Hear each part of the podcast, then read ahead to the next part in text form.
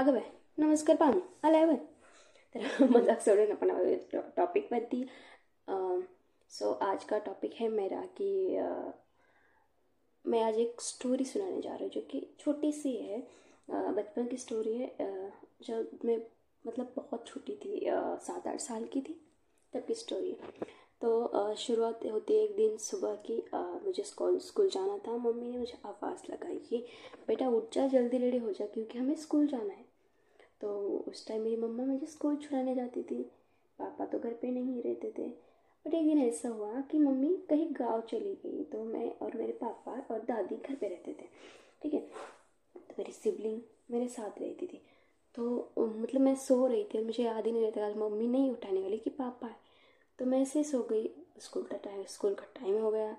फिर मेरे पापा ने आ गए। तो पापा बोले कि तो अभी तक तैयार ही नहीं तो मैंने कहा, मैंने देखा पापा की तरफ़ फटाक से जाके मैंने इतनी जल्दी से तैयार होना भाई कसम।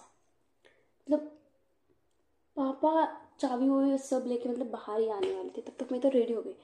मतलब देखो ना, मम्मी को उठाने में दो घंटे लग जाते हैं, वही लड़की पापा की एक नज़र से ही उठ के मतलब फटाफट रेडी होके तैयार हो जाती है। फिर मेरे पापा ने मुझे स्कूल छोड़ने के लिए चले आ गए मेरे साथ। फिर मुझे स्कूल छोड़ा।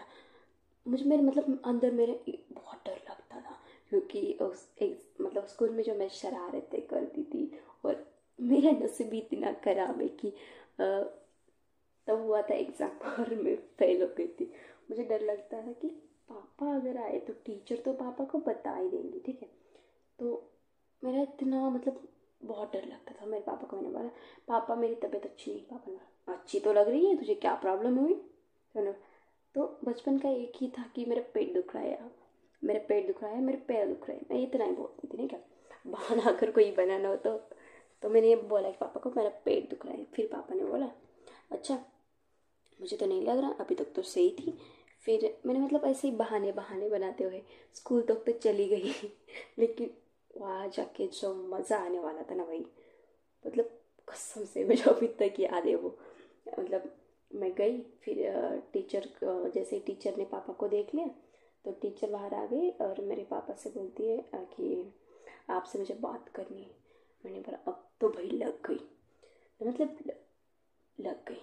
तो फिर देन, उसके बाद में मैंने मैम मैम की तरफ़ से इतनी इतनी मासूम की तरह देखा ना भाई मुझे मैंने कुछ किया ही नहीं।